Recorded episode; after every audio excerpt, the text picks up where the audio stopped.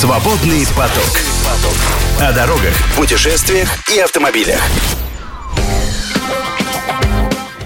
Итак, друзья мои, приглашаем вас сегодня в путешествие. А, майские праздники, традиционное время шашлыков. Вот мы вас хотим пригласить от шашлыков каналам, огнетушителям и реактивным поездам. Едем в майское путешествие, начинаем с короткого блица, чтобы анонсировать нашу поездку. Итак, регион. Тверская область. Города.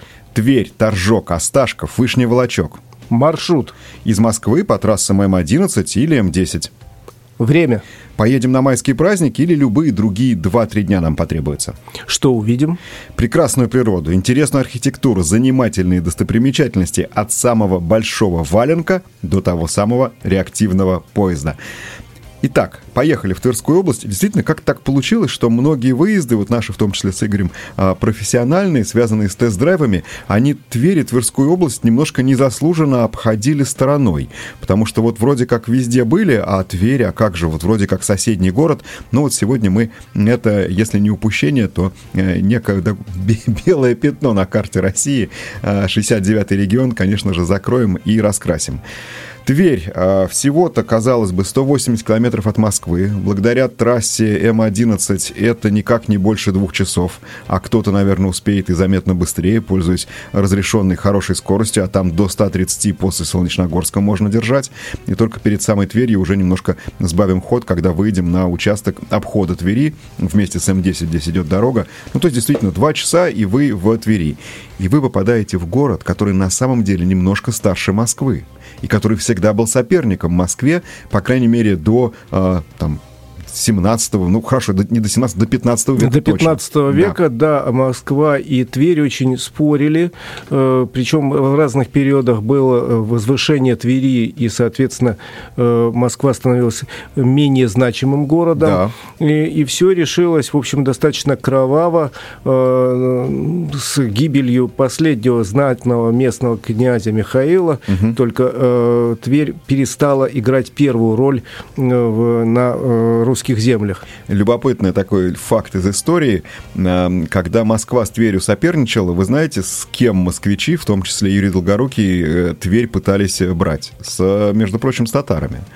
То ну, есть, тогда это очень сложный период Вот эти отдельные истории, княжества, да. да, которые воевали между собой тогда на, э, в будущем российском государстве, там действительно была ситуация, мягко говоря, непростая, но Тверь действительно имеет дату рождения э, конкретную э, раньше, чем Москва, считается 1135 год, первое упоминание даже не сколько о Твери, сколько о Тверском купце, но тем не менее оно в летописях сохранилось, и вот, соответственно, 1135 год получается на 12 лет раньше Москвы.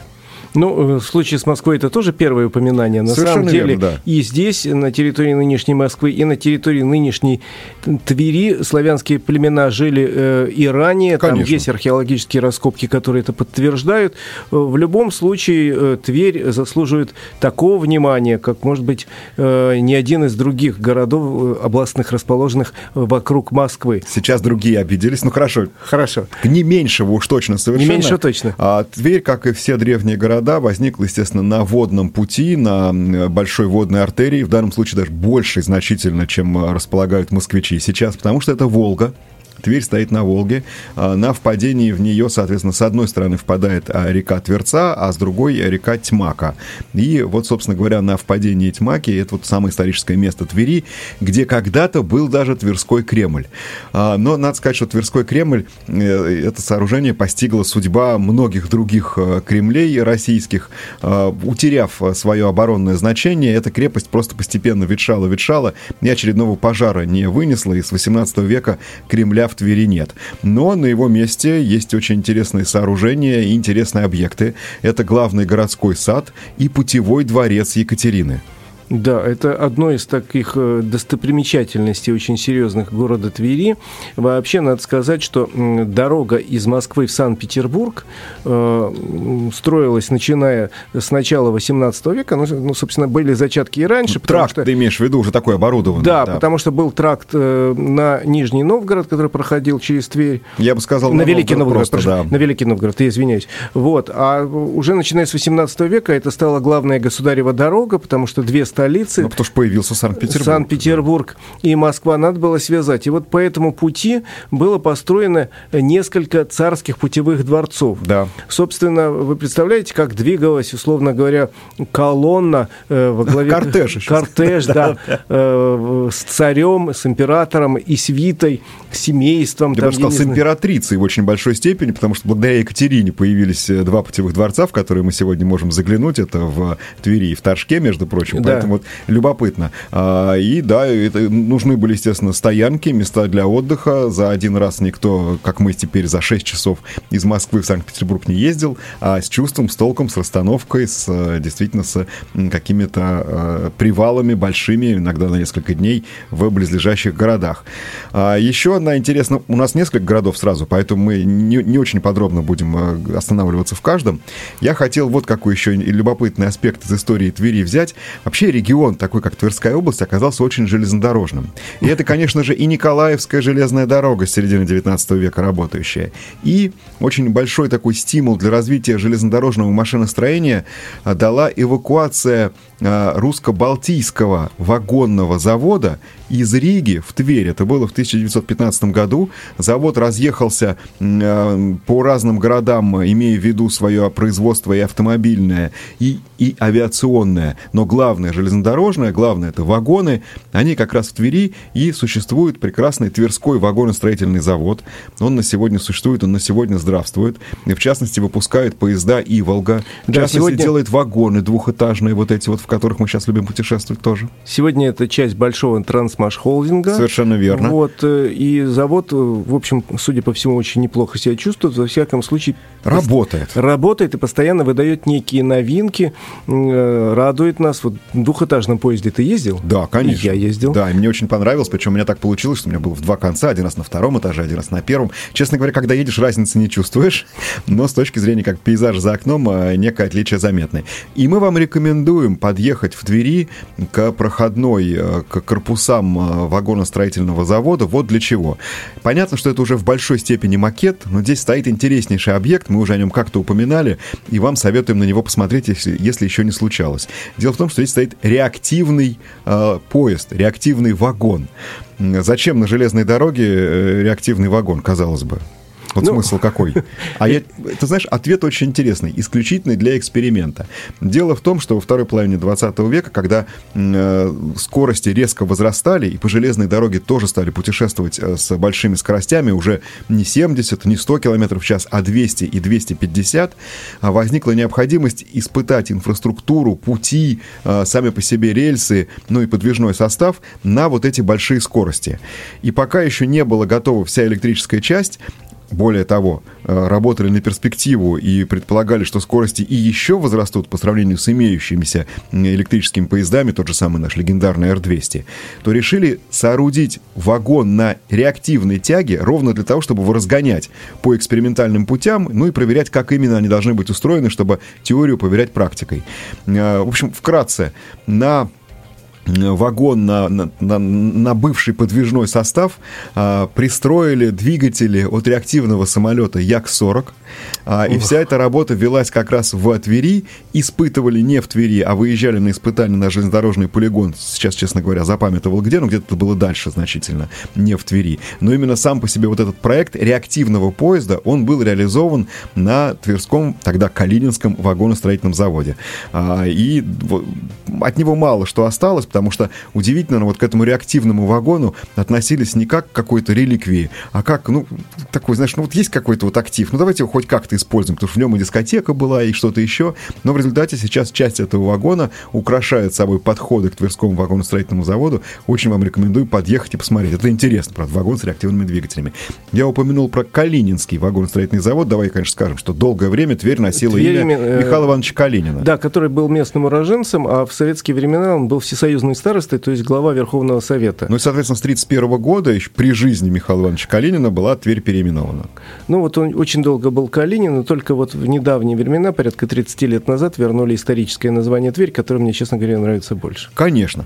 Потому что оно историческое. Да. Предлагаю прогуляться по саду городскому, оценить три моста. Между прочим, Тверь один из немногих волжских городов, где сразу три моста работают. Один железнодорожный, два автомобильных. Но здесь Волга еще, надо сказать, не самая широкая. Не самая широкая, но, но и не самая узкая, конечно. Безусловно. Же, да, достаточно серьезное русло. Слушай, а можно еще прогуляться по нескольким улочкам в центре города? Там замечательная пешеходная улица. Да, Трехсветская называется. Да, совершенно верно. Она небольшая, она несколько сотен метров, но очень уютная. Ну, естественно, они местные называют ее местным Арбатом. Пересекает советскую бывшую миллионную. А знаете, почему миллионная? Потому что как раз при Екатерине, когда многие наши города получили новую планировку, а вот эта улица миллионная, она отражала собой деньги, ассигнованные на переустройство Твери. Ну, между прочим... было... И я думаю, что поэтому миллионных улиц у нас много по другим городам. Она еще одно время называлась Екатерининской, да. в честь, конечно, государыни императрицы. Э, так что и э, прогуляться нужно, и посмотреть на многочисленные памятники, а про набережную мы чуть позже скажем. Да, и вообще вернемся еще в Тверь, а пока время двигаться дальше, предлагаю вернуться на трассу М10 или М11. В данном случае, наверное, можно М10, это будет удобнее, и доехать до соседнего Тваршка, э, Торжка, Торжка. А потому что непростое название. Потому что а вот попробуйте, пока мы сейчас еще минутку-другую поддержим вас в неведении, попробуйте догадаться, как называются жители города Торжок. Сразу могу сказать, что торжокцы — это ответ неправильный. Вот пока вы а, придумываете, мы скажем, что до Торжка это еще примерно час езды, там 70-80 километров. А, все это, все это еще пока можно укладывать в один день от Москвы, посмотреть на Тверь, поехать дальше. Ну, а вы уже под подробный маршрут рассчитаете и без нас. А, так вот, Торжок город тоже очень древний. Это сейчас он в Тверской области. А вообще говоря, когда-то он начинался как дальний восточный рубеж новгородской э, вотчины, да, новгородского, новгородской верно. земли. Новгородской республики. Э, и он был всегда очень торговым местом, откуда, собственно говоря, и название Торг. А жители э, этого города, этого городка называют себя новаторы. Это такое само название, потому что новый торг, то есть явно где-то был еще и старый, но вот от слова новый торг и пошло наименование этих жителей. Согласитесь, не сразу догадаешься, да? Безусловно, кто если живет, этого не знать, живет в Торжке? конечно, Новаторы, не догадаешься да. в жизнь. В Торжке есть два очень интересных объекта, и совершенно замечательная такая прям пасхальная э, пасторальная ар- архитектура и пейзажи. Там очень красиво протекает река Тверца, та самая, на которой Тверь стоит в том числе. А, там очень приятная такая архитектура, и центр города заметно облагорожен. А, ну и там еще вот остались такие, знаешь, прям вот милые, совершенно провинциальные картинки, которые там можно увидеть. Но там есть и довольно большая промышленность. Правда, сейчас не очень хорошо себя чувствует еще одно железнодорожное предприятие. Это теперь уже Торжокский вагонный завод, вагоностроительный, вагоноремонт ремонтный завод, но, тем не менее, насколько я знаю, э, он тоже в итоге оказался в орбите Трансмаш Холдинга. Но мы с тобой знаем прекрасно Торжок как главное противопожарное место России.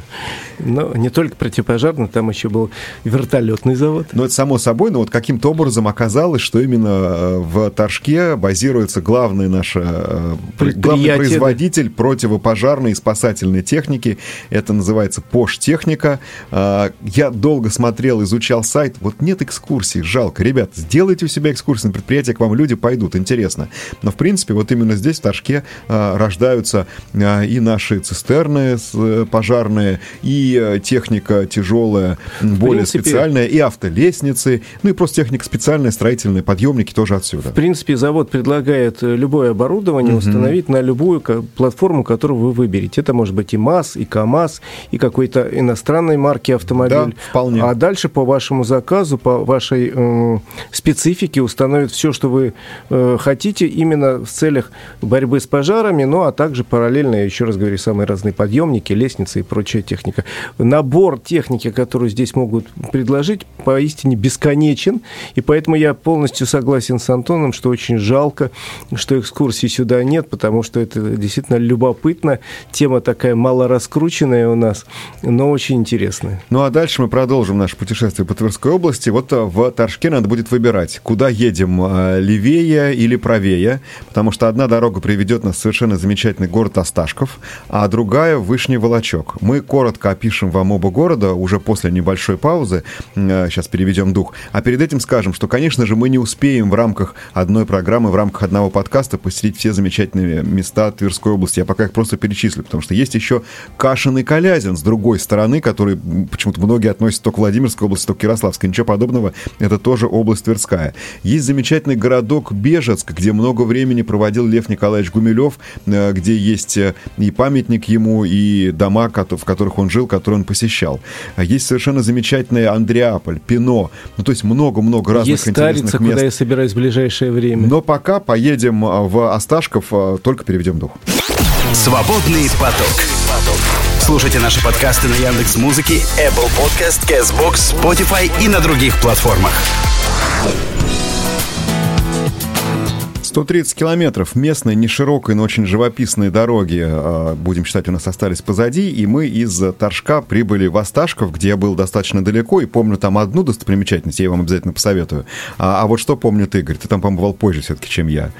В что у меня как-то Осташкове- получилось, да, что я довольно давно. Ты знаешь, я был в Осташкове тоже не вчера, э, и был не в самый лучший момент с точки зрения э, сезона.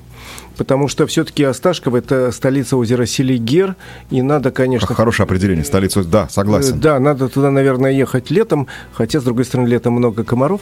Я был осенью, ехал я из Вышнего э, Волочка на машине, примерно 150 километров, в общем, такой среднего качества дороги, и э, запомнил, собственно, само озеро. Э, Нил- Замечательно красивое. Да, э, Нило-Столобенский монастырь, как главную Вот. э, точку притяжения здесь. Конечно. Это э, очень такое намоленное место, интересное, и там были интересные экскурсии. Ну, а в самом Осташкове, э, пожалуй, помню только колокольню, которая считается федеральным памятником. Надо сказать, что в самом Подожди, Осташкове... по- по-моему, ты сейчас спутала с Каланчой. Да, каланчу, прошу прощения. Ну, Каланча, конечно. деревянная вот, это, каланча. вот это отдельная история. Смотрите, 1843 год. 1843 год, середина 19 века. В Осташкове создана первая в России общественная пожарная команда. То есть это, наверное, не первые, да, огнеборцы, которые появились, но первая именно общественно-пожарная команда. Из горожан она была сформирована, а, и, и после этого были в том числе довольно сильные пожары. Так вот, а в 1869 году построили каменное пожарное депо и каланчу. Вот ту самую каланчу, которая одна из старейших в России, которая деревянная, которая всю жизнь вместе с депо под собой служила именно э, на благо борьбы с огнем, борьбы с пожарами. А, И вот эта каланча здесь сохранилась, к счастью. Состояние, говорят, оставляет желать лучшего. Поправьте, если вы знаете какие-то подробности. Но в любом случае, вот э, этот объект стоит посмотреть. Помимо замечательных монастырей, конечно, помимо же отдельно экскурсии по Селигеру, которая может быть как э, на машине по берегам, так и на каком-нибудь плавсредстве, прямо что называется, напрямик. Э, Колокольня там тоже есть. В Конечно. местном парке стоит. Да. Все, что осталось от церкви Спаса Преображения. Есть колокольня, но Да, э, к- Каланча гораздо интереснее. Вообще, надо сказать, что город, может быть, я не в то время был, я был осенью, и был пасмурный, мелкий дождь моросил. Город мне показался сильно запущенным, в том смысле, он, конечно, требует э, э, жесткой руки, которая бы провела тут реставрацию, реконструкцию. И есть что посмотреть в этом городе. Ну, а еще один маршрут рядом с городом, это, конечно, то, куда ну, стоит съездить, это место, где рождается река Волга. Да, там неподалеку исток действительно имеет смысл. Кстати, вот насчет э, города и его состояния, а он всегда был немножко в стороне, он так оказался, да, не на больших торговых путях. Между прочим, тоже один из фактов из истории города Осташков, он не был в оккупации. Хотя вроде как географически он должен был оказаться, но сюда просто не дошли. Дорог Э, не и- было. Да, и он не был оккупирован. Ну, давай теперь вернемся на трассу М10 или М11, и нас еще один пункт интересует, это замечательный город Вышний Волочок. Город, который мы помним с вами как столицу самой большой пробки в России, помнишь, пока не появилась Было, было М11? такое. да, А, поворот вот этой вот улицы, там, Парижской коммуны, где, ох, как, какие там были пробки потрясающие. Город невероятно красивый, потому что фактически это наша с вами такая среднерусская Венеция. А почему? А потому что Вышневолодская э, система водная, путевая, была построена еще при Екатерине и служила она для того, чтобы перевозить грузы в северную, в новую столицу. Потому что Санкт-Петербург построили, а как его кормить, например, как туда хлеб доставлять? Железные дороги еще не было, до автомобилей тоже еще оставалось довольно долго. Основные, естественно, пути это водные артерии. А как можно было приплыть э, от Волги, допустим, в Санкт-Петербург. Вот как раз здесь, в Вышнем Волочке, на водоразделе устроили Вышневолодскую водную систему со шлюзами, которая позволяла перебрасывать грузы э, в очень больших объемах как раз э, с верховьев Волги и середины Волги, вот идти сюда, в э, Санкт-Петербург. Работала она ровно до появления Николаевской железной дороги, которая, конечно же, взяла на себя основные функции по грузоперевозкам, но каналы сохранились, шлюзы сохранились, вот это большое большое водохранилище рядом, которое на самом деле выше дороги, выше трассы М10 расположено, тоже есть. Поэтому вот водная система — это прям отдельный объект для изучения в Вышнем Волочке, помимо его и, и значений и для экономики, и для истории. Это еще просто очень красиво, потому что город действительно стоит на воде в очень э, большой степени.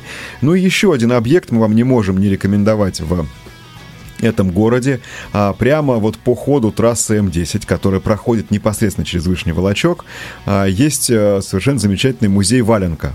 Мы там с Игорем побывали. Были, были. Мы вам обещали самый большой валенок. Он стоит э, ровно в этом музее.